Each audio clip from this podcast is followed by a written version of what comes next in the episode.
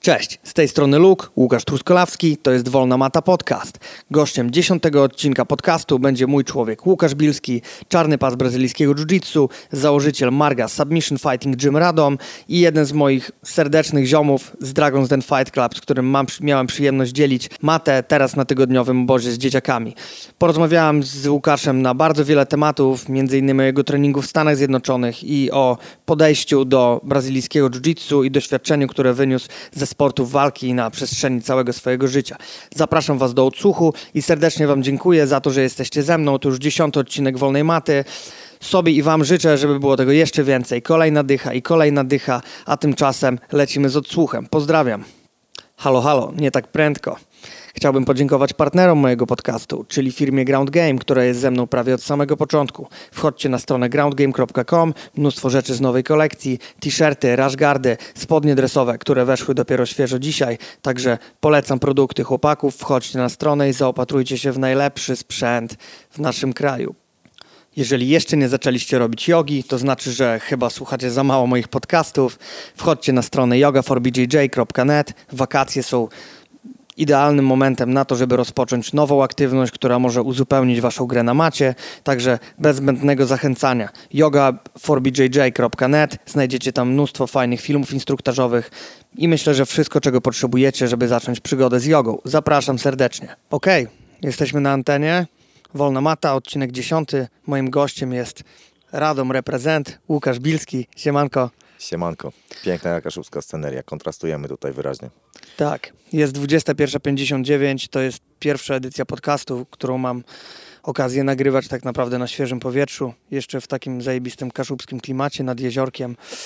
No cóż, to może wyjaśnijmy słuchaczom, dlaczego tutaj jesteśmy i w jakim stanie teraz tutaj jesteśmy. Y, jesteśmy w stanie. y, Jesteśmy w województwie. Chodzi mi o stan zjeby po czterech dniach obozu z kidsami. Tak, no jesteśmy tutaj, kurczę, dojechani troszeczkę, zwłaszcza Luke, który ma, e, że tak powiem, no nie debiut z dziećmi, ale jednak nie jesteś przyzwyczajony do takiej ilości harmidru. E, Nie zapominaj, że rok temu już byłem na obozie. no tak, no ale to jest jednak tydzień treningu, a później masz rok przerwy. Nie? Także tutaj na pewno dajesz radę za je fajnie, ale, mm, ale na pewno, kurczę, tutaj doświadczenie codzienne z tego typu ekipą własnej produkcji.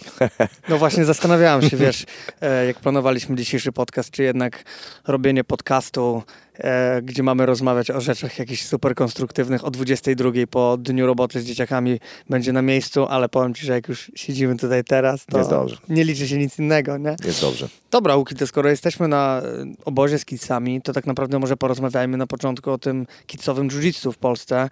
No, możemy się chyba pochwalić tym, że Dragon's Den ma jedną z lepszych ekip w Polsce, jeżeli chodzi o jiu-jitsu dzieciaków. Tak, zwłaszcza, że myślę liczebnie no, nie dorastamy tutaj do berserków, którzy tutaj szczególnie tam pod wodzą Karoliny Zawodnik, to jest jakaś tam, nie wiem, potężna ekipa, wygląda to zawsze jak mrowisko, e, ale, ale myślę, że dajemy radę.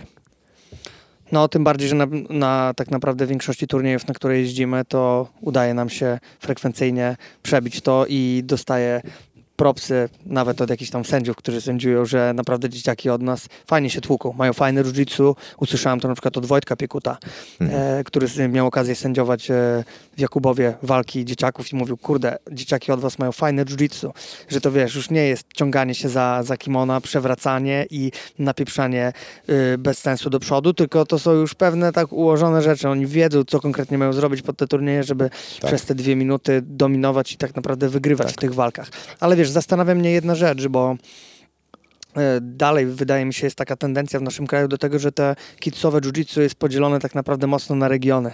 Że nie ma takich zawodów, powiedzmy mistrzostw Polski dzieciaków w brazylijskim jiu-jitsu, które by zrzeszało i zawodników, tak jak mówisz, berserków i bardziej Tak. kluby z północy i z południa, Tak. żeby rzeczywiście móc wyłonić te mocne, mocne bardzo ekipy. Myślę, że w przyszłości to jest tak... coś- Newaza myślę troszeczkę, Newaza troszeczkę to skupia.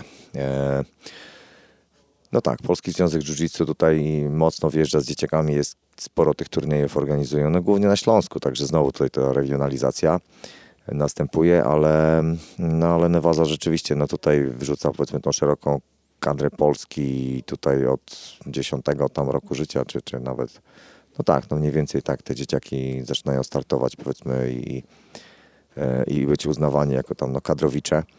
E, kurczę, no myślę, że kiedyś może się doczekamy Mistrzostw Polski, gdzie będą właśnie również dzieci występowały. A jeśli chodzi, wiesz, o poziom tutaj naszego jiu-jitsu, no to myślę, że no nawet sam temat, powiedzmy, treningów, który tutaj ciągniemy no z grupą zaawansowaną, półgarda, akcje z półgardy, no to już, kurczę, myślę, wymaga, wymaga od dzieciaków... Kumacji. tak, no już, już po prostu tutaj, no wiadomo, że różnie łapią różni. Jedni dobrze, drudzy bardzo dobrze.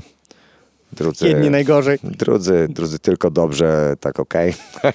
ale, ale widać, że się uczą dzieciaki, widać, że coś z tego wyciągają. Myślę, że sezon startowy tutaj po wakacjach pokaże, ile rzeczywiście udało nam się przekazać. No tak, wiesz, e, tak jak mówisz, Nevaza będzie skupiała właśnie dzieciaki w takich zawodach, aczkolwiek ja mm, może nie to, że jestem sceptycznie nastawiony, ale dalej jakoś jestem odległy od tematu właśnie tego jiu-jitsu związkowego w Polsce, wiesz. Nie zagłębiałem się w to nigdy, bardziej dalej bazuję tak naprawdę na turniejach organizowanych przez prywaciarzy, jeżeli mógłbym to tak rzec. No aczkolwiek, e, no wiem, że Mistrzostwa Polski, na które jeździmy, nie są tak naprawdę mistrzostwami Polski, które by zrzeszały tych e, dzieciaków Tak, więcej. Pol- całą Polskę. A wydaje mi się, że to jest, e, to jest tak naprawdę już podniesienie poprzeczki i poziom wyżej, tak? Też bym bardzo chciał, żeby te nasze dzieciaczki mogły się tłuc ze, z Harpaganami tam gdzieś ze Szczecina czy, czy, czy z północy. No, bardzo jestem ciekawy. Bardzo jestem ciekaw konfrontacji, szczególnie tutaj niektórych swoich zawodników, tych oczywiście bardziej zdolnych. No ale kilka razy już miałem właśnie okazję na Nevazie takie konfrontacje obserwować i, i na Mistrzostwa Polski ADCC, bo tam już się w tej kategorii junior spotkaliśmy z e, przedstawicielami tutaj najlepszych, Mocnych teamów. najstarszych, m, mocnych teamów. Okay? No cóż mogę powiedzieć, no czasem się nam udało wygrać. Let it grow, let it Let grow. it grow, let it grow, let it go. Tak, dokładnie. E, Łuki, e, jeżeli chodzi o pracę z dziećmi, to tak naprawdę masz chyba bardzo duże doświadczenie w tym temacie, nie? Em, nie wiem, wiesz, jak to ocenić, ile to jest bardzo duże. To Na znaczy, pewno, ile lat pracujesz z dzieciakami? Wiesz co, no tak szczerze mówiąc, to bym kurczę ze 20 lat policzył, nie? Bo No, tak- nie tak wzięło się to naprawdę- pytanie bez- bez powodu. Tak, no bo tak naprawdę, wiesz, uczyłem uczyłem Lecimy, dzieciaki, tak. Em, tak naprawdę to zajmuję się, zajmuję się trenowaniem dzieciaków już, już ponad 20 lat, bo prowadziłem zajęcia dzieciaków jeszcze jak trenowałem Kyokushin. No, już ponad 20 lat temu. E, Potem miałem troszeczkę przerwy, e, bo czy to nie trenowałem powiedzmy w klubach, gdzie, gdzie trenowały dzieciaki, czy zajmowałem się powiedzmy sportami innymi. E, No i teraz tak naprawdę skupiłem się na dzieciakach, na rozwijaniu tej sekcji, tej dzieciaków naszych od dwóch, trzech lat. Krzysztof ma, Krzysztof Łukaszewicz, Krzysztof Jarzyna ze Szczecina, szef wszystkich szefów. Ma również tutaj potężnie rozbudowany aparat produkcji małych mistrzów. Ale to E. zab- zabrzmiało najlepiej. Pozdrawiamy Jerzynę z Bobrowieckiej. Tak, tak jest, Krzysztof Jarzyna z Bobrowieckiej. Eee, tak, właśnie ten stary człowiek, który nas tutaj składa na obozie. Okej. I, I no jest fajnie, no fajnie jest mieć te 50 sztuk tych dzieciaków, które mają okazję posparować sobie z kolegami. Z jednej strony poczuć się jak, jak team, a z drugiej strony też właśnie zobaczyć jak to, jak to wygląda, kiedy nagle stajesz naprzeciwko kogoś, kogo widziałeś wcześniej dwa, trzy razy w życiu najwyżej i, i przetestować, szczególnie, że dzieciaki, co niektóre są trzy razy na tym obozie, już, już trzeci raz na tym obozie i no i mają okazję, że tak powiem, poznać jaki progres, jaki, jaki progres tutaj zrobiły w tym, w tym czasie.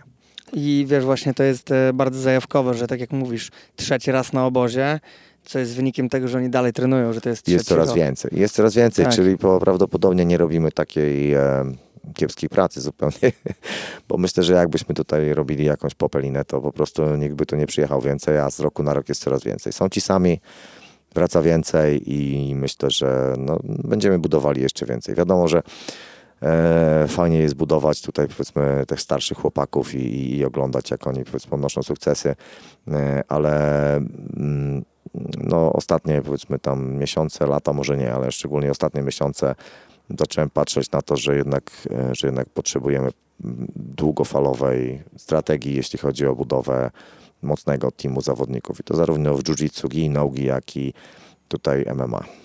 Mhm. E, wiesz co, jeżeli chodzi o pracę z dzieciakami, to ja tak naprawdę doświadczenie od ciebie to mam z sześć razy mniejsze, jeżeli chodzi o, że tak powiem, Dobrze czas. ci idzie. Aczkolwiek e, dobrze mi idzie z racji tego, że widzę feedback, wiesz? Widzę ten feedback taki, że tak powiem, najbardziej w tym, że te dzieciaki chcą przychodzić z powrotem. Tak. E, kilka nawet takich przypadków, w których rodzice mówili, że szukali tych zajęć. Chodzili, tam nie chciał, tam pochodził, trochę Tak, tam pochodził, a dokładnie. tutaj Mhm. mówi, tato jadę na trening. Mhm. I mówię tutaj na przykład o chłopaczku, który jest, wiesz, takim makaronem lekkim, nie idzie mu, ten progres jest bardzo powolny, ma mniej dni lepszych niż tych takich, wiesz, e, niż tych takich, w których wszyscy go cisną, ale on dalej przychodzi na treningi, dalej. Dokładnie. Dalej przychodzi I na Myślę, że treningi. to jest też specyfika jiu-jitsu. Ym, Gdzieś był taki mem, tak? Że mm, z nerdami, że uzbraja nerdów, tak? Tak, tak, No i tak. coś w tym jest, coś w tym jest właśnie, że, że ci niekoniecznie urodzeni atleci, genetyczne friki, które tam powiedzmy są najszybsi, najsilniejsi, najwięksi, e, tylko gdzieś powiedzmy dzieciaki, które e, ktoś kiedyś powiedział, to ładnie to określił, e, nerds with social skills, tak? tak, tak, Czyli tak, te takie dokładnie. niezupełnie społecznie niedostosowane, powiedzmy, nerdy gdzieś tam w tym jiu-jitsu się odnajdują i, i później naprawdę robią bardzo, bardzo fajne jiu-jitsu. Czasami nawet robią bardzo fajne MMA. A nie masz wrażenia takiego, że te dzieciaki, które osiągają w szkole lepsze oceny i w ogóle lepiej się uczą, mają trochę łatwiejszą drogę w pojmowaniu tego jiu-jitsu? Zauważyłeś taką tendencję? To znaczy tutaj na pewno pojemność intelektualna ma znaczenie, jeśli chodzi o jiu-jitsu. E, A z drugiej No strony tak. wiesz, że są takie przypadki takich typowych osiedlowych zbójów, którzy lubią się bić i po prostu przyjdą na jiu-jitsu i przekładają te skille i które przez długie lata bazują na tym, że wiedzą, że mają iść do przodu. Ja mam na Mhm. przykład jednego swojego takiego szatana. tak. Nie będę wymieniał z imienia, choć i tak pewnie tego nie posłucha, Nie, ale ale- on wie, że ma iść do przodu. I tyle. Tak, tak, tak, tak. To wiesz, jest nie tylko, nie, nie, nie jeden jest, okej. No i, i tak, no i myślę, że to jest naprawdę bezpieczny i sensowny i ciekawy sposób na to, żeby gdzieś skanalizować tą energię, którą wszyscy młodzi ludzie w sobie mają. E, I myślę, że ten sport wychowuje. Ja w przeciwieństwie na przykład do wielu instruktorów sztuk walki, tradycyjnych sztuk walki, nie uważam się specjalnie za senseja, wychowawcę, natomiast uważam, że Zresztą chyba podobnie też Bagi o tym mówił, że po prostu to, że jeździ się na zawody, że przychodzi się na treningi, gdzie rzeczywiście uczestniczysz w kontaktowym sporcie, narzuca ci to po prostu pewne wymogi dotyczące stylu życia, diety, e, sposobu komunikacji z kolegami, czyli po prostu nabierasz tych social skills. I naprawdę no, nie znam przypadku, w którym jiu-jitsu było, zaszkodziłoby komuś, także Także cieszę się po prostu, że jestem, może nie tyle, nie wiem, to tak jak ja powiedziałem, jakimś sensejem, wychowawcą, ale że jestem po prostu tym Razem przewodem. na jednej ścieżce, nie? Że, to jestem, że jestem przewodem, który gdzieś tam to, to przekazuje dalej i, no i wiem, że to jest kurczę bardzo fajna rzecz. Wiem w jaki sposób zmieniło moje życie, więc, więc myśl, myślę, że myślę, że w sposób pozytywny również, również zadziała w ich wypadku. A jak z kwestią cierpliwości? Wiesz, no cierpliwość, kurczę, cierpliwość, wiadomo, że każdy, każdy ma swoje granice cierpliwości, wiesz, no pracujesz ze mną jakiś tam czas, powiedzmy, obserwujesz, wiesz, mnie z tymi dzieciakami, jak pracuję.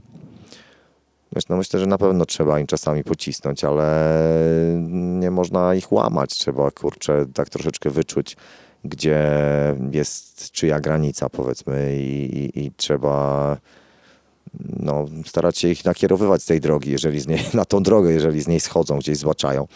Natomiast powiedzmy łamanie dzieciaków, tak jak to się powiedzmy czasami zdarza w innych powiedzmy sytuacjach czy instytucjach, przez które wszyscy mieliśmy nieszczęście gdzieś tam przebrnąć, e, no, no jest absolutnie nie na miejscu. Myślę, że jiu-jitsu jest, jest dobrym, dobrym środkiem, dobrym środkiem, dobrym sportem, dobrym sposobem na życie i na, i na zrozumienie tego, kim jesteśmy. Bo e, każdy z nas, z, czter, z czterech trenerów tutaj stacjonujących, ma tak naprawdę inny styl komunikacji z tymi dzieciakami. Ja to obserwuję. Mhm. Krzysztof, Krzysztof jest, wiesz, Krzysztof jest e, bardzo wyważony. Znaczy to Tak. jest wszystko tak naprawdę adekwatne do osobowości każdego z nas, a tak jak widzisz, ja też zgadzam się z tym, że ja nie uważam się za żadnego senseja ich. Ja pracuję na zasadzie autorytetu, Masz ale... bardzo dobry kontakt. Masz ale bardzo dobry kontakt tak, ale tak jak mówisz, że nie, nie trzeba im cisnąć, ja na przykład uważam inaczej. Ale, ale moje ciśnięcie... Nie zauważyłem, żebyś właśnie. No, ja myślę, że właśnie Ale, robisz ale, to we ale, właściwy ale sposób. wie- tak. wiesz, jak ja cisnę. Ja mówię, y, dwa, ja mówię hasło klucz w klubie, catch wrestling ostatnio. Okej, I no tak. wiesz, jest, jest, jest na zasadzie pokazywania różnych... czasami, tak, tak, słodki czasem. brutal. O, myślę, że słodki brutal to może być, to może być takie najlepsze określenie. No. Ale wiesz, oni się z tego cieszą, bo e, uciekanie z uśmiechem od trenera, który może cię zaraz złożyć w pozycję Kaukachera. Znasz Kaukachera od Nila Melansona? tak. 100%, dokładnie tak. Pokazywanie im tego oczywiście w sposób w miarę łagodny. Jest takie, wiesz, no, oni tak, wiedzą taki, po żeby, prostu. tak, żeby ilość stawów w kończynach im się nie zwiększyła przede wszystkim. Tak, tak, tak. I żeby wiedzieli, do czego, do czego, do, do czego mają dążyć w jiu-jitsu też przede wszystkim, nie? Gdzieś tam. No to oczywiście. Myślę, że fajnie działa, tak. Tak. E, Łuki, poznaliśmy się chyba w 2014 czy e, 2015 roku, jak dołączyliśmy do... Przepraszam, 2015, jak dołączyliśmy do Dragon's Chyba Den. tak. E, tak naprawdę o radomskiej Mardze nie miałam pojęcia, nie słyszałam wtedy. Pamiętam do dzisiaj, że kiedyś pojechaliśmy z Jankiem i z Krzychem na warszawskie sparingi do Kuby Zawadzkiego jeszcze na Legię. Mhm. Nie, nie na Legię, przepraszam, to jeszcze do ACT. Tak. E, Przyjechaliśmy tam na sparingi, jeszcze się nie znaliśmy wtedy i, i się zapytałem Janka, mówię, ty, a, a co to za gościu jest, co tam się kulałeś z nim? A on mówi, ty, to trener e, ten z Radomia, mówi z Margi, zajebisty klub, nie, bez kimon. I pamiętam, że jak z Jankiem e, robiłeś wtedy kulankę, to tak myślę, a ty jakiś typek, myślę, nie znam go, Janek pewnie pojedzie. I pamiętam, jak minutę później zobaczyłem Janka w twojej gilotynie z dosiadu. Kurwa, i minęły te czasy bezpowrotnie. Minęły Dobra, te czasy bezpowrotnie. Teraz robiłem z Jankiem ostatnio, jak Jędrek był na seminarium, po prostu koszmar, szczerze mówiąc, No koszmar ale z ulicy e, Łukasz, Wiązów, pamiętaj tak. wtedy jedną rzecz, my byliśmy wtedy kimoniarzami i robiliśmy Delarive od Mendesa. Cóż mogę, cóż mogę powiedzieć, kurczę. Janek się stara, ja się starzeję. Ale sta, y, przedrostek sta jest zarówno u ciebie, jak i u niego, więc robicie coś podobnego, tak? Tak, tak, tak. No, no. Y, I kontynuując dalej, nie wiedziałem o radomskiej marce praktycznie nic, e, natomiast później zacząłem się bardziej zagłębiać e, w temat waszego klubu i zobaczyłem e, dopisek SFG, Submission fighting. Submission Fighting Gym. Czyli już tak naprawdę wiedziałem, że jesteście mocno zakorzenieni w dyscyplinę sportu, jaką jest submission fighting. Nie mylić z jiu-jitsu nogi, ponieważ są to dwie totalnie inne rzeczy. E, wiem, że też że twoja zajawka na submission wzięła się z twojej, że tak powiem, e, przygody, e, kiedy byłeś w Stanach, jeszcze trenowałeś w SB, SBG, przepraszam. To znaczy jeździłem na seminarium, wiesz, do Mata Tortona, na, na, kilka razy go miałem okazję spotkać, raz miałem okazję przywieźć go na seminarium tutaj do ekipy, z którą wtedy trenowałem do Chicago. E, Spędziłem tydzień w Portland, z nim trenując osobiście, w tym uczestnicząc w jakichś tam prywa- prywatkach. Koszmarne doświadczenie. Trenowanie z matem. Tak? 2,10 wzrostu i, i jakieś 105 kg. Okej. Eee, No, no ale tak, to można powiedzieć. Nigdy nie byłem formalnie częścią SBG, ale, ale potrenowałem troszeczkę z ludźmi stamtąd. I z Mattem, i z Johnem Kavanagh, i z Conorem McGregorem, który wtedy był Conorkiem McGregorkiem. okej, No i jak, jak, jak wspominasz ten trening z Konorkiem? Y, Był bardzo dynamicznym, młodym człowiekiem. Miał wtedy 21 czy 22 lata. E, Tak jak powiedziałem, łysym dresem. Wydawało mi się, że naprawdę powiedziałem mu, że wow, stary, nieźle sobie radzisz. Ile ty trenujesz? On mówi półtora roku. To był gdzieś 2010 rok, także myślę, że chyba trochę się, e, trochę tutaj był za skromny. Myślę, że już wtedy troszeczkę dłużej trenował niż półtora roku. Mówię, świetnie sobie radzisz, będą z ciebie ludzie. No i rzeczywiście, kurczę, wyszedł na ludzi. No.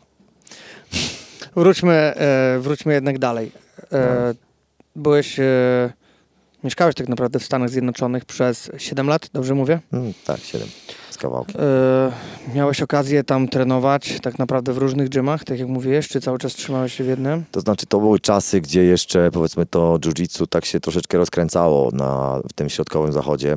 E, Xiaopinio wtedy się pojawił, e, zresztą jakiś czas spędził przedtem w Copacabanie, potem pracował dla gościa, którego nazwiska nawet nie Ale kto pamiętam jeszcze raz teraz. przypomnij? Xiaopinio, Chris, Christian Uflaker. Mhm. E, pracował jako Gracie Barra dla, dla kolesia, który tam, nawet jego nazwiska nie pamiętam, ale taki był jakiś dziwny ten koleżka. E, jeszcze jeden czarny pasek tam był, ale to była malutka szkółka. To było dosłownie 40-50 metrów kwadratowych maty gdzieś w jakimś tam strip mallu, e, chyba w Roselle, jeśli dobrze pamiętam, zachodnie przedmieścia Chicago. Wpadłem tam raz czy dwa. Kszałpinie mnie wtedy pozamiatał. Byłem niebieskim paskiem, który trenował chyba ze dwa lata jiu-jitsu. E, coś tam czasem udawało mi się zrobić, ale nie na tym poziomie. E, Comprido otwierał wtedy swoją szkołę no dosyć daleko akurat, bo on na zachodnich przedmieściach, ja byłem na południowo e, na południowo-zachodnich, tak dosyć daleko było, wtedy to było Flow MMA, tak się nazywało to chyba, tak się chyba nazywała ta szkoła, mm, dopiero później otworzył Kszałpinie, otworzył Flacker Academy i i Acomplido później otworzył swoją akademię gdzieś tam. No ale te początki no, nie, były, nie były wcale takie bogate. E, trenowałem razem z Seanem Burkiem, który wtedy był purpurowym pasem. E, później dostał od Pedro Carvalho, mm, dostał brąz i, i czarny pas. E, tam jakoś doczekałem się tego niebieskiego pasa, który później przez, przez 10 lat E, przez 10 lat się później bujałem z tym niebieskim pasem, bo po prostu zdjąłem zupełnie gi i stwierdziłem, że odpuszczę sobie, kurczę, tutaj stopnie. I zaczęło się submission fighting wtedy? Tak, tak, tak. Jednym z takich ciekawszych tych doświadczeń, um, jednym z ciekawszych doświadczeń wtedy e, też była wizyta, e, kilka razy wpadłem do Jeffa Kurana, który wtedy był na dalekich mm, no to była najlepsza szkoła, to była najlepsza szkoła jiu-jitsu wtedy w tamtym regionie ale to było dobre, kurczę, półtorej godziny, półtorej godziny jazdy. Już nawet nie pamiętam, gdzie to było, ale to był północny, północny zachód, daleko, daleko od Chicago. W każdym razie Jeff już wtedy miał akademię, e, Jeff Curran już wtedy miał akademię, tam było, kurczę, 500 metrów kwadratowych, pełnowymiarowa klatka, ring pełnowymiarowy. No Jeff już wtedy był legendą, absolutnie. Bił się na ADCC, miał pas y, chyba piórkowej kategorii w WEC. No naprawdę mega, mega, mega gość, okay? Przyjemnie było sobie z nim też porobić. Chociaż jednokierunkowo raczej w tamtych czasach. A jak wspominasz turnieje, powiedz, e, w Stanach, na których startowałeś, na jakichś nagach pewnie i tego typu rzeczy? No tak, no tam pozgarniałem, zdarzyło mi się coś tam wygrać średnio zaawansowanych, e, czy w jakichś tam niebieskich paskach, ale w tych zaawansowanych, no to walczyłem dzielnie, ale czasami padałem jak mucha. Powalczyłem z Henrym Atamorosem, e, powalczyłem z takim gościem, który później dostał mistrzem świata, Fila, Tom... Hanks. Nie. Cruz. Yy, dalej, dalej. Hard, hardy. był w Polsce, wiesz, był w Polsce z, Denis, z Danym Prokoposem razem. Byli, wieźli kiedyś Grappling Kraków we dwóch, wiesz. No, Byli na seminarium Marcina Dudka. No właśnie, ja też wiesz, mam gościa na Facebooku, sprawdzę ci później. No. bardzo fajny koleżka, porobiłem z nim parę razy, bardzo, bardzo mocny czarny pas w judo, bardzo dobry zapaśnik i, i bardzo dobry jiu-jiteiro e, od Miguela Torresa. Miguel Torres to taki również legendarny, dosyć czarny pasek pod e, Carlsonem Gracie. E, gdzieś tam na południu w Indianie, e, na południu w Indianie miał swoją szkołę. No w sumie akurat tam nie trenowałem i bardzo żałuję do tej pory. Bardzo fajny gość. No tak, poznaliśmy się E, tak jak mówię, zobaczyłem, że jest Submission Fighting Gym, więc mocno zakorzenione w dyscyplinie, która, e, no nie ukrywajmy, na tamte czasy trochę obumarła. No może nie dla wszystkich, ponieważ e, teraz, kiedyś na to patrzyłem z innej perspektywy, teraz wiem, że Submission Fighting było cały czas żywe tak naprawdę w, w niektórych ekipach, które się skupiały tylko i wyłącznie na trenowaniu tej dyscypliny i pod tym kątem. No i potem zaczęły się nasze rozmowy a propos przepisów, a propos dostosowania tego jiu-jitsu, że, że tak powiem, do większej widowiskowości jakiejś. Tak. E, mhm. Potem zaczęły się też, wiesz, nasze seminarki e, z Zybim, zaczęło się pojmowanie tego sportu, potem zaczęły się turnieje EBI, potem zaczęły się, kurde, Gary Tonon, John Danaher tak. i boom, tak. znowu jeb, rozkwit, kurde, submission fightingu. E, który tak naprawdę trwa do dzisiaj, nie oszukujmy się, chociaż według mnie legloki zrobiły już się trochę przeterminowane, jeżeli, jeżeli mogę... No ja ciągle klepię legloki. Ale ja nie mówię, że ja ich nie robię. Nie, Łuki, tylko chodzi no. mi o, wiesz, e, moment, w którym one się pojawiły i zawsze zła, zła sława, którą były owiane, tak naprawdę tak. zaczęły przynosić. No mm -hmm. wiesz, o co, wiesz, wiesz o czym mm -hmm. mówię, tak?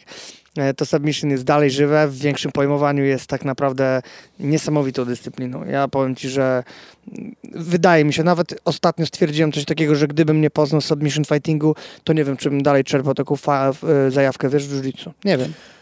Znaczy, Jeżeli dalej byłbym kierowany Tak. e, dyrektywami e, walki w kimonach. IBJJF, tak. No. Nie, znaczy Reguły no, po prostu wyznaczają mm, styl walki. Okay? Oczywiście są zawodnicy, którzy dalej będą walczyli w sposób widowiskowy, bo są po prostu fenomenalny, fenomenalnymi atletami. E, ale jednak, jeżeli reguły pre- premiują no, zamułę po prostu, kurczę, jakieś tam dziwne przewagi, czy, czy jakieś tam dziwne niuanse, które sprawiają, że ta woda, w której się pływa w walce jest mętna, no to po prostu zawsze znajdą się ci, którzy, którzy będą chcieli skorzystać z tej mętnej wody i no i nawet kurczę można zgwałcić zasady EBI, jak wykazał ostatni turniej.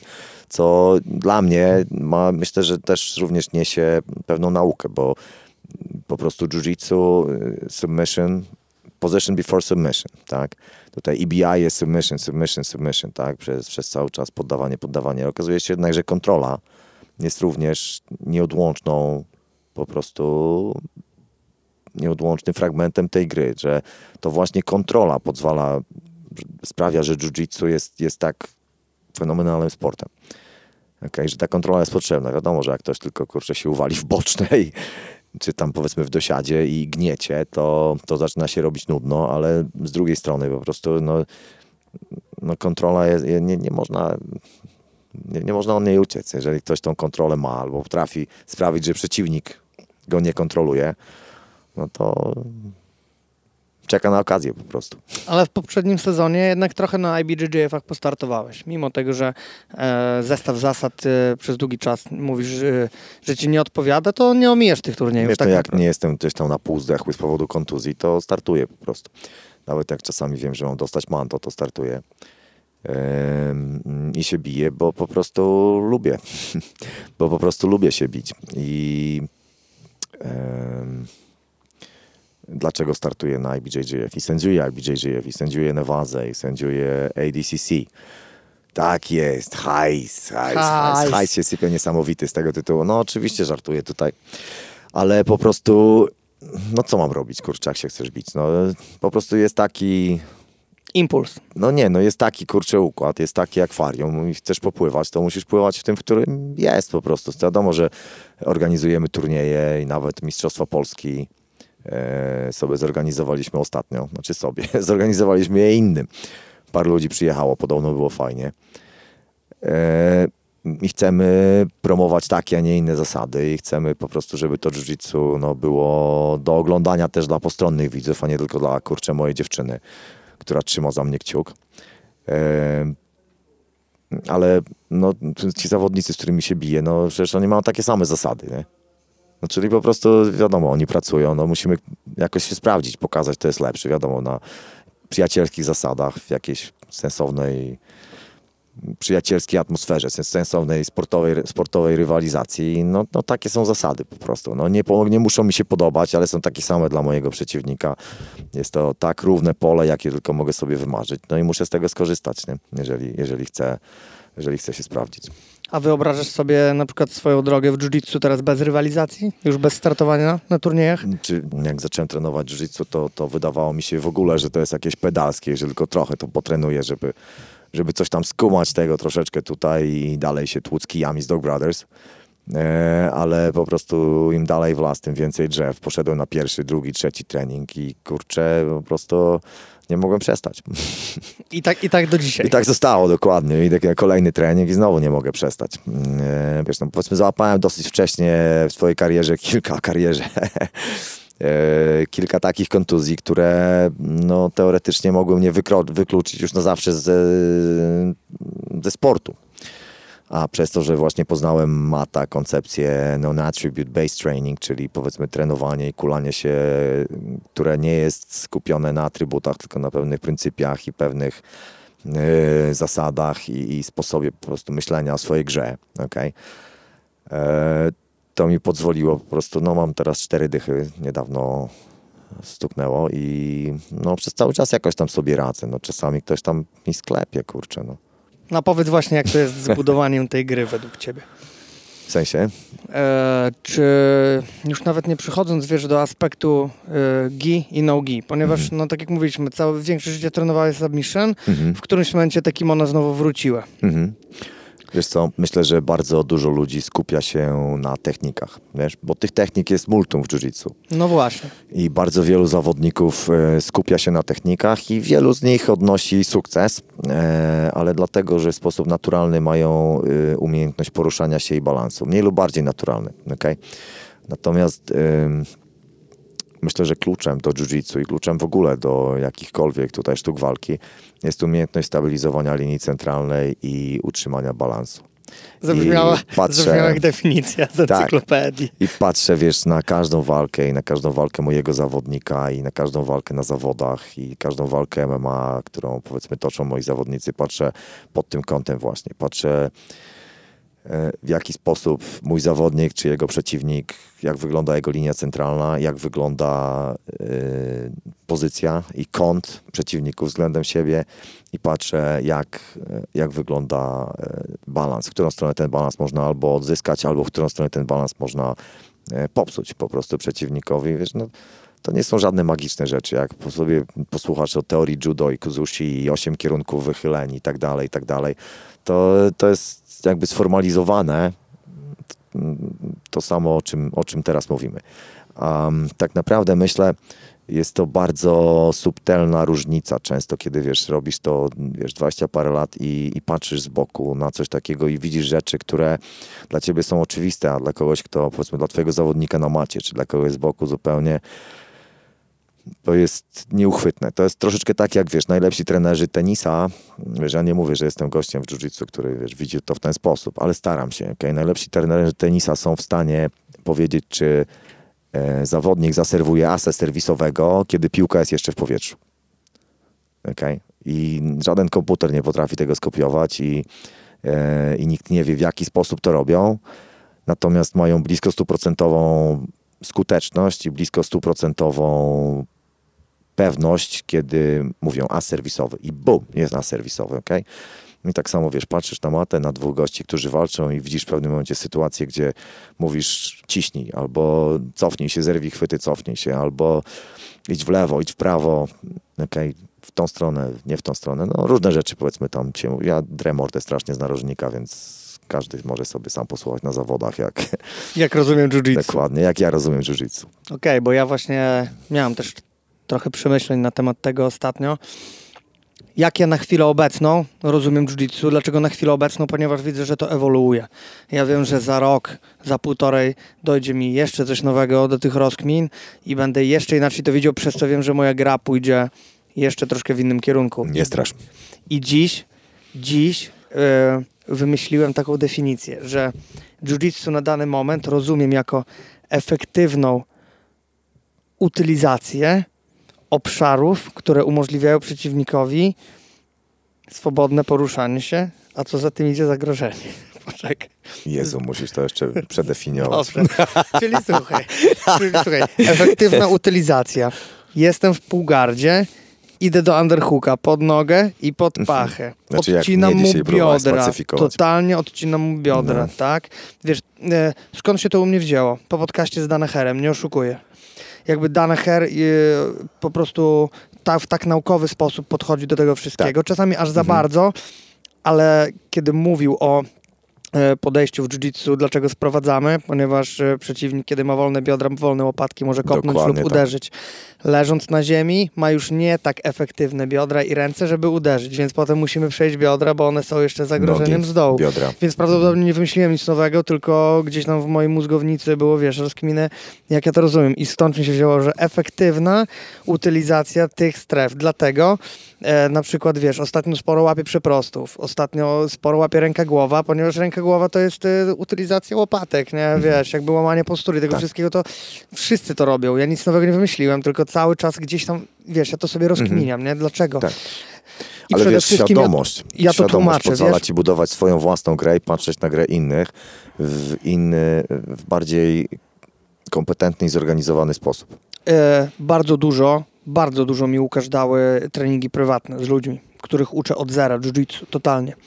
E, na przykład ostatnio miałem taki bardzo fajny przypadek z Jackiem, którego pozdrawiam, jeżeli oczywiście tego słucha. Na pewno słucha. E, tak. Albo odsłucha na przykład za pół roku, bo dopiero będzie miał wolne Lepiej późno niż później. Tak. E, robiłem z nim trzy pozycje. gdzie potem w walce zrobił na mnie sweepa, który był połączeniem ruchów z pierwszej i z trzeciej pozycji, ale nie robiłem z niej tego sweepa. Po prostu Mhm. ściągnął mi rękę, wkręcił się pode mnie i mnie przetoczył, co było. Ściągnięcie ręki było elementem z pierwszej techniki, wkręcenie się tej trzeciej, Mhm. ale to, co dokładnie na mnie zrobił, nie robiliśmy tego wcześniej.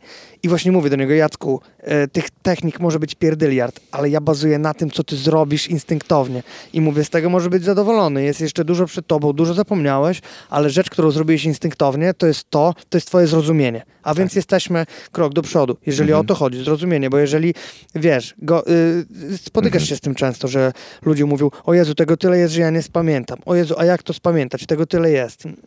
Spamiętanie, no to jest trudne, oczywiście, bo ja wszystkiego nie pamiętam, a liczą się odruchy. Mhm. Ja jakby jak teraz już jestem na poziomie tego powiedzmy brązowego pasa, już za mną zaraz dycha będzie treningu, to tak naprawdę doszedłem do takiego wniosku, że chyba największą y, największą frajdą, którą teraz mam z tego jiu-jitsu, że doszedłem do takiego momentu, w którym ja je czuję.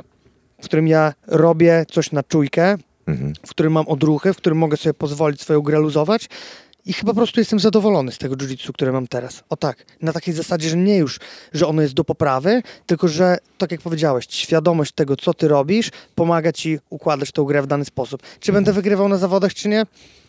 Who cares? Who know? Okay? Ja nie wiadomo. miłym gościem. Rywalizacja sportowa jest elementem tego wszystkiego, a tak naprawdę póki jest zajawa żywa na to, fan, na nauczanie, na to wszystko, to uważam, że to się nigdy nie znudzi, tak? Okej. Jeszcze w nawiązaniu do tego, że jesteś zakorzeniony w submission fightingu i, i Marga od zawsze miała ten, ten symbol, jednak tą etykietę submission fightingu przypiętą, jesteś nieodłączną częścią MMA. Tak naprawdę dyscypliny mieszanych sportów walki. E, wystawiasz zawodników, tak naprawdę masz też troszkę młodych zawodników, których kierujesz w to MMA. Masz też bardzo ciekawy pogląd na to, że zawodnicy z wyższym pasem muszą zaliczyć amatorskie MMA. Tak. I chciałbym, żebyś to rozwinął. To znaczy tak, wiesz, tutaj ym, uważam, że nawet od purpury, no ale ostatnio złamałem, kurczę, moją zasadę i dałem brąz Marcinowi. Pozdrawiam Marcina. E, Pozdrawiamy Marcinku. Tak jest. Marcina R.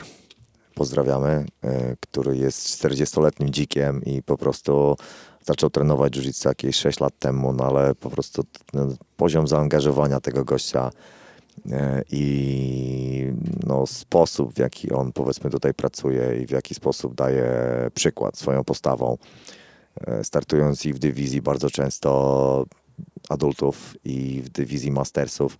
Zresztą w mastersów zamiot kilku ludzi naprawdę, którzy po nie się tego nie spodziewali, że, że, że ten kurczę niepozorny bardzo zawodnik jest, jest w stanie wykrzesać z siebie tyle energii, taką dynamikę, szybkość i wolę walki.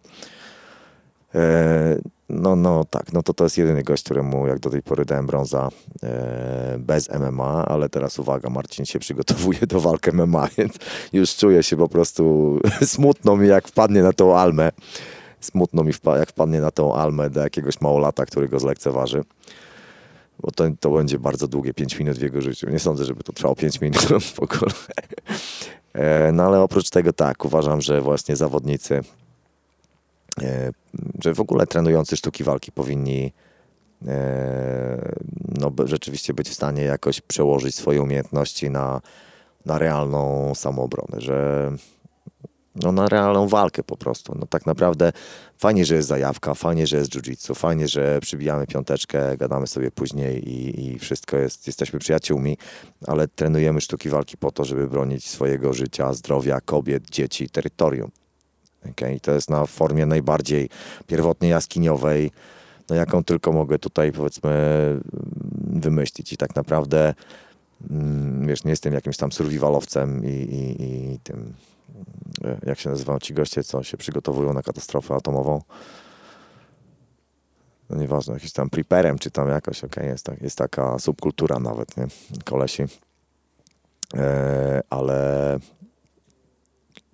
czasami ten dystans pomiędzy światem cywilizowanym, w którym żyjemy, a światem po prostu zupełnie barbarzyńskim, okay? gdzie, gdzie najbardziej pierwotne ludzkie instynkty dochodzą do głosu, wcale nie jest aż tak duży. I myślę, że każdy z nas powinien być na to gotowy i, i jest to gdzieś daleko, daleko, daleko i, i fundamentem tego wszystkiego, co robimy i powinno być w jakiś sposób. Powinniśmy pamiętać o tym, dlaczego trenujemy tak naprawdę sztuki walki.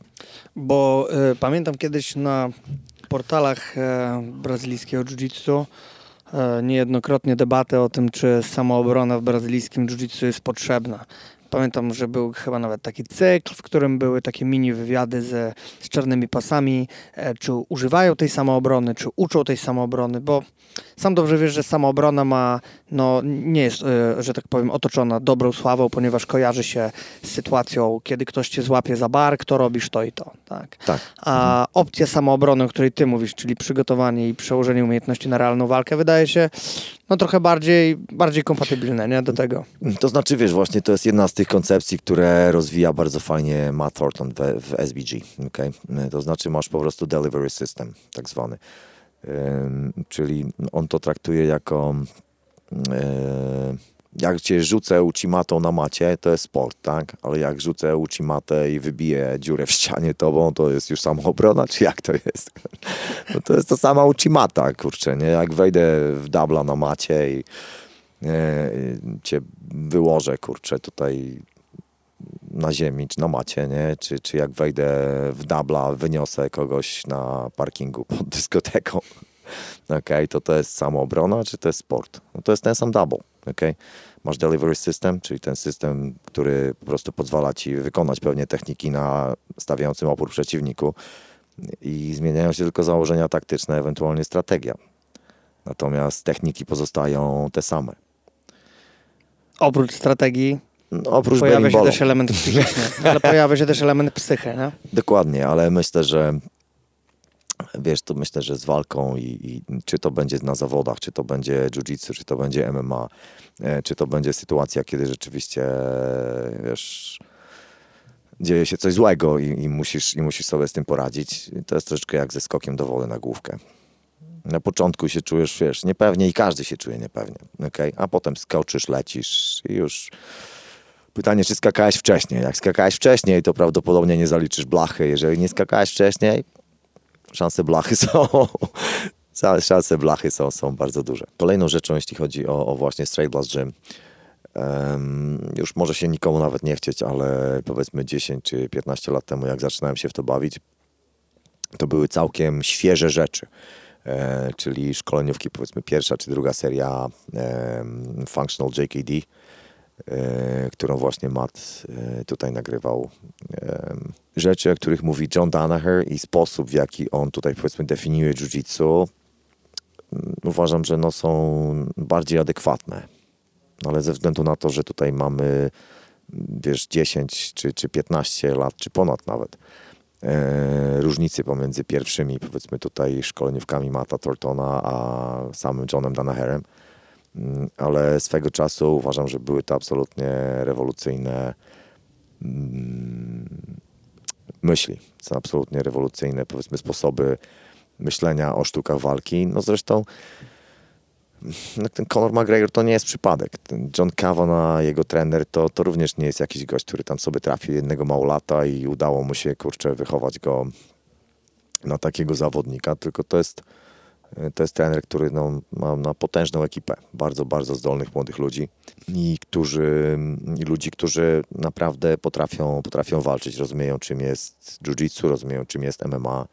To nie jest przypadek, to wszystko jest e, wynik szkolenia ich według właśnie określonych koncepcji, których autorem jest, jest Matt Thornton, jest właśnie ten kontrowersyjny mocno, ale bardzo, bardzo interesujący trener.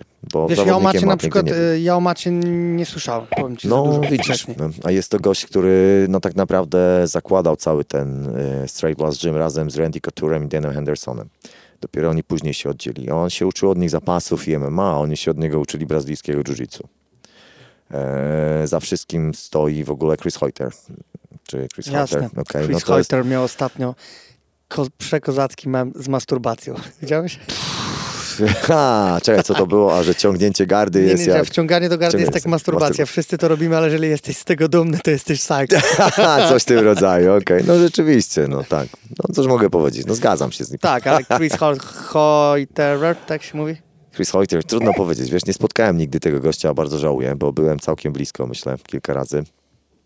E, no to jest kolejny zawodnik, który no, gdzieś tam startował, gdzieś tam się pobił, nigdy jakoś mistrzem świata nie był, a wywarł, myślę, ogromny wpływ na, na rozwój jiu-jitsu, na rozwój ludzi, którzy, no, no, których widzimy, kurczę, codziennie tutaj w, na, na szczycie, gdzieś tutaj na, naprawdę wysoko. Chrisa, wiesz, miałem pierwszy raz okazję oglądać w takim dokumencie e, Jiu-Jitsu in SoCal. Był taki, to jest, to tak. jest taki mini dokument o jiu-jitsu w, w, w północnych, tak. Koleżka jest w garażu i podobno kolejna rzecz na przykład, jak się go Wiesz, to już słyszałem osobiście od Mata. Nie, nie sądzę, żeby to było nie wiem, coś złego, że to powtórzę, więc jest gościem, który kiedy prowadzi, wiesz, takie regularne treningi i tak dalej, to tak czy seminaria, to tak czasami, nie wiem, jakby się może i gubił troszeczkę, albo tak no nie do końca wszystko jest ok. Natomiast jest gościem, który może zrewolucjonizować twoją grę, jeżeli popracujesz z nim prywatnie, który potrafi naprawdę podrzucić ci kilka wskazówek y, i mm, no, zmienić po prostu czy twoje mentalne podejście, czy, czy twoje powiedzmy techniczne, jak aspekty techniczne twojej gry, okay? kiedy właśnie spotykasz się z nim jeden na jeden. Myślę, że to jest też umiejętność. Różne umiejętności mamy, prawda? Jedni mają właśnie tak, że potrafią być wykładowcami, inni potrafią być właśnie tymi takimi mistrzami, mentorami w osobistym kontakcie. Yy, I widzisz, Matt tak naprawdę też mi się wydaje, znaczy też, też jest takim piewcą oldschoolowego takiego jiu-jitsu, bardzo mocno, yy, ale też jest osobowością, nie ukrywajmy. Jego przemyślenia, ja już wtedy, jak oglądałem o tym, co on mówił, E, pamiętam, że było to adekwatne w jakiś sposób, bo opowiadał tam o.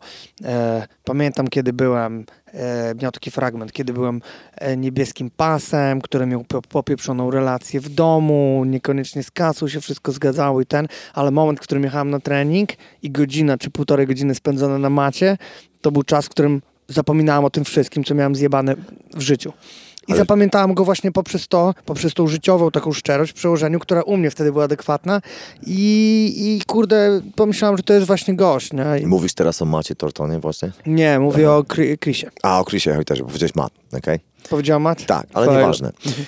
E, w każdym razie tak, dokładnie zgadzam się z tobą i to jest, mm, mm, wiesz, kiedyś Matt właśnie, to Matt Horton właśnie zdefiniował to w sposób taki interesujący, jak powiedział, że e, jiu-jitsu is a powerful form of yoga. To jest po prostu jakby e, bardzo intensywna, bardzo taka dająca poczucie siły forma jogi i yoga w rozumieniu sposobu, w jaki komunikujesz się ze wszechświatem. Nie tylko yoga, wiesz, w sposobie tutaj powiedzmy poruszania się, czy jakichś tam pozach. Później wychodzimy z sali i wszystko e, wraca do normy, tylko po prostu to jiu-jitsu, przesiąkasz tym jiu-jitsu, jesteś tym jiu-jitsu, wiesz.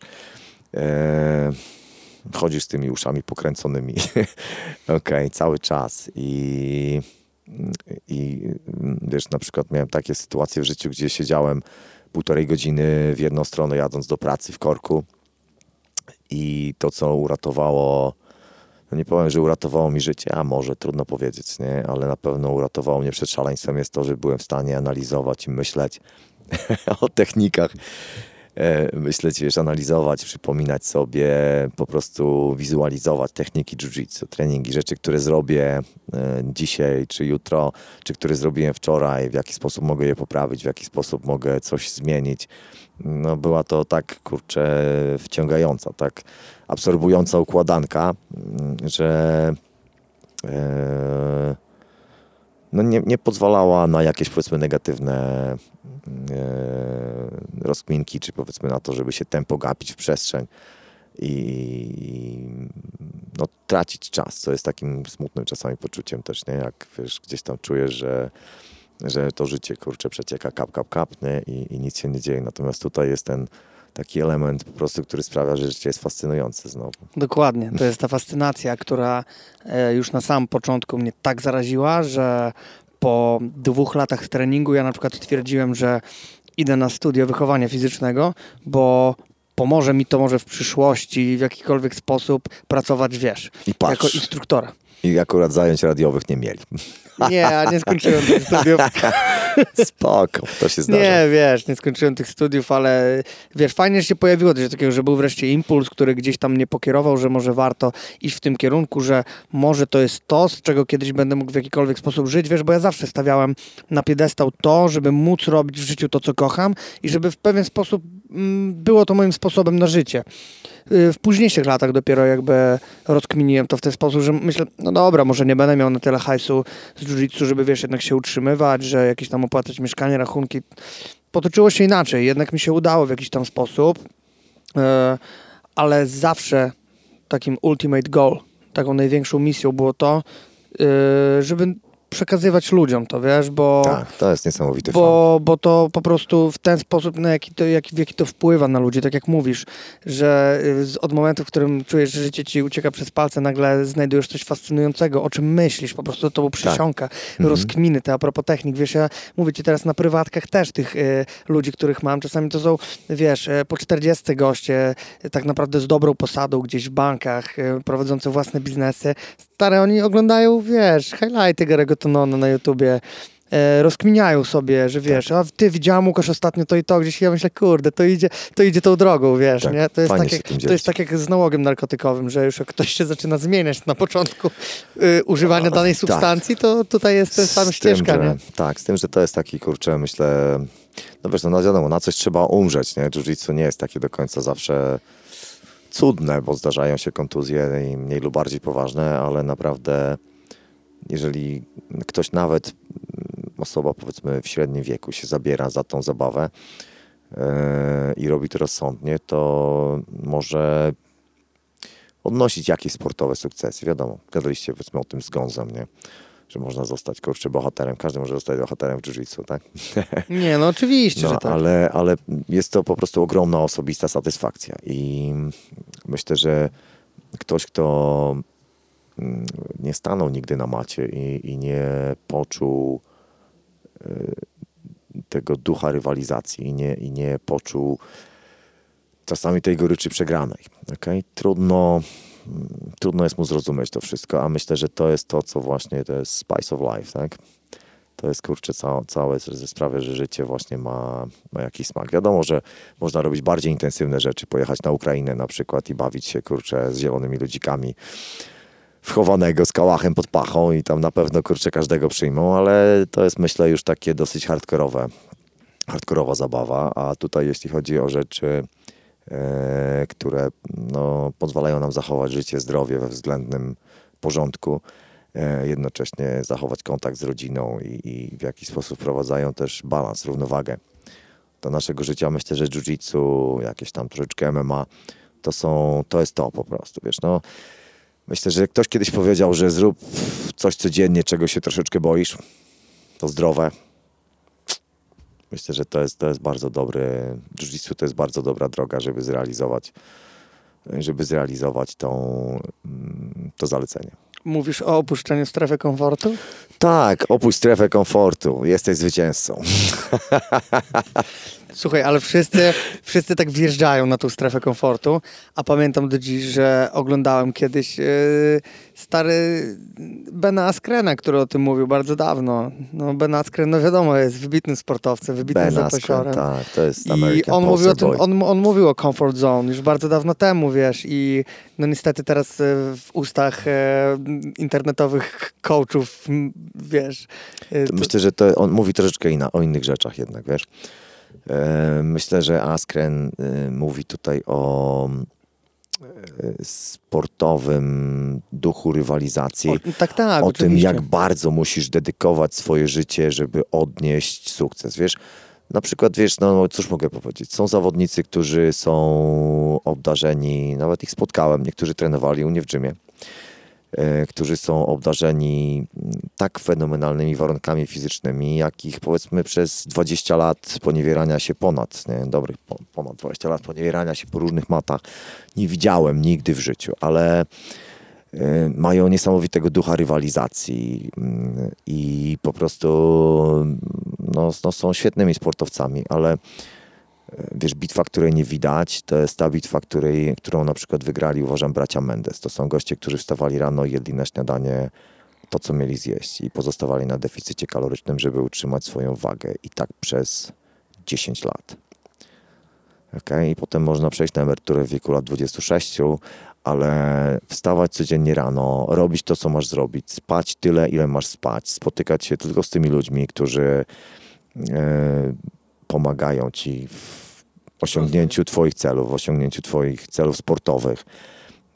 Po prostu zadedykować swoje życie od momentu, kiedy otwierasz oczy rano, każdego ranka, temu mm, właśnie celowi, który sobie obrałeś, to jest no, niesamowita praca. To wymaga od ciebie niesamowitej siły charakteru i no właśnie myślę, że to różni tych właśnie mistrzów największych mm, od całej reszty. Od całej reszty tych, którzy nawet są, wiesz, potwornie zdolni, no ale jednocześnie nie są w stanie właśnie wykonać tej, tej pracy, tego ostatniego, tej ostatniej kreseczki. To jest mm, gdzieś, która zmienia po prostu, wiesz, fajny rysunek, nie? W dzieło sztuki, w jakiś, no w coś po prostu wyjątkowego, absolutnie fenomenalnego i unikatowego. A nie uważasz, że to robotyzacja Mendesów, o której wspomniałeś, spowodowała to, że skończyli karierę przedwcześnie? No według mnie się tak stało. Ja myślę, że po prostu skończyli karierę, bo założyli rodziny, mają dzieci i po prostu nie są w stanie e, utrzymać swoich własnych standardów przygotowania się fizycznego i mentalnego do treningu. Właśnie, ale to o, o to... Ale myślę, że oni to również sobie zaplanowali. Jest to dla mnie po prostu absolutnie fenomenalne i, i, i godne podziwu. Okay? I powiedzmy moim pierwszym brązowym pasem, moim przyjacielem, moim Jezu, no nie będę mówił tutaj o synach, jakichś tam innych rzeczach, ale kurczę, pozdro Kuba, okay? Jest gość, który przyszedł utalentowany, okej, okay, okay, ale w tym momencie ma poukładane swoje życie osobiste, ma poukładane swoją karierę sportową, która może nie weszła gdzieś tam w rejony, które, które byśmy sobie życzyli, ale, no, ale no, nie zawsze wszystko się układa. Potrzebne jest również wsparcie no wiadomo, potrzebny jest hajs. Nie? Jak nie ma hajsu, jak musisz kurczę pracować na chleb, a nie możesz trenować dwa, trzy razy dziennie, tylko, tylko musisz po prostu ogarnąć życie, rodzinę i tak dalej, która gdzieś tam się pojawiła może wcześniej, może za wcześnie, ale jest szczęśliwa, jest cała, jest poukładana, no to po prostu to jest to. To jest no coś, czego powiedzmy ja już jestem dumny jako też powiedzmy trener, nie? że udało mi się wychować takich zawodników. Też. Ale rzeczywiście Łukasz, no. dla mnie też najwyższym poziomem mistrzostwa jest umiejętne pogodzenie życia osobistego z, z, tak i mhm. Mendesie też o tym mówili. Mendes też powiedział o tym w którymś z wywiadów, że mm, że najważniejsze, że oni znaleźli teraz balans, że pięć dni w tygodniu trenują, sobotę, niedzielę totalnie odpuszczają treningi. Sobota, niedziela jest, wiesz, dla, rodzi dla rodziny. Mhm. Na tamten moment oczywiście, wiesz, nie wiemy jak jest teraz, mhm. ale pięć dni jest na macie, dwa dni dla rodziny, w czym pięć dni jak spędzają, to prawdopodobnie większość nauka i i no, gwałt, gwałt na swoich podopiecznych, bo to, bo to jest gwałt. Oglądasz gwałty Mendesów czasami? Czasami, wiesz, ale szczerze mówiąc to nudzi mi się już trochę. No właśnie, nie? Ja bym chciał zobaczyć jakąś kuleneczkę, nie wiem, z, z Andrzejem Galvao, czy, czy, czy z kimś tam. Obym bardzo no, chciał, bardzo, byłem. bardzo bym chciał zobaczyć wyżką kulankę, na przykład Mendesa z Hingerem, nie? W Atosie. No, to by było ciekawe, kurczę. To Josh, by było ciekawe. Josh jest, jest ponoć, no, jest jednym z moich ulubionych zawodników, nie ukrywam. Miałem... Zwierzę. No. Jest zwierzę, ale też e, z opowieści stacjonujących tam chłopaków naszych w Atos, którzy byli to, mówił, że Josh jest mhm. jedną z barwniejszych postaci, tak. która tam jest. Nie? Słyszałem, słyszałem o właśnie bardzo zdolnym zawodniku, który przegrał walkę z dietą i z gilotyną Josha Hingera bodajże w 25 sekund. Ale myślę, wiesz, powiem Ci, że to jest kwestia tego, żeby popracować z takimi zawodnikami. Bo no wiem po sobie, powiedzmy też, nie, że gdzieś tam się kulałem powiedzmy z Johnem Kavanagh, okay? No i pierwszą rundę, jaką z nim robiłem, to był 2010 rok bodajże i odpalił mnie chyba ze cztery razy gilotynami, no po prostu, wiesz, no nie byłem wtedy na pewno początkującym zawodnikiem, nikt mnie nie odpalał cztery razy w rundę gilotynami. E, jego chwyt za głowę to, no, no wiesz, tak na gościa, który jest podobnych rozmiarów, do mnie, no to no, był imponujący. Od tej pory zacząłem szanować gilotyny. Do tej pory czasami mi się udaje kogoś złapać za głowę. Zdarza się? Czasami. Szczęście. Never trade luck for skill, ok? Mi się to po nocach i ten. E, Dobra, Tak, jest spoko. 22.58. Padamy Łukasz, godzinka, godzinka rozmowy za nami. Jak się da z tego wyciąć 15 minut, to już będzie zajebiście. Nie, myślę, że nie będziemy ciąć z tego 15 minut, potnę z tego troszkę mniej, bo było też bardzo dużo rzeczy, które tobą, tobie mogły się wydawać e, asłuchalne, powiedzmy, lub nieciekawe, ale myślę, że nie, było bardzo dużo, bardzo dużo fajnych rzeczy, wiesz, i, i bardzo ci dziękuję, Łukaszu, za rozmowę. Zbliżamy się do końca. Pozdro. Dzięki Idziemy bardzo. kimać. Cześć. Dzięki bardzo. Idziemy teraz spać w łóżeczku obok siebie.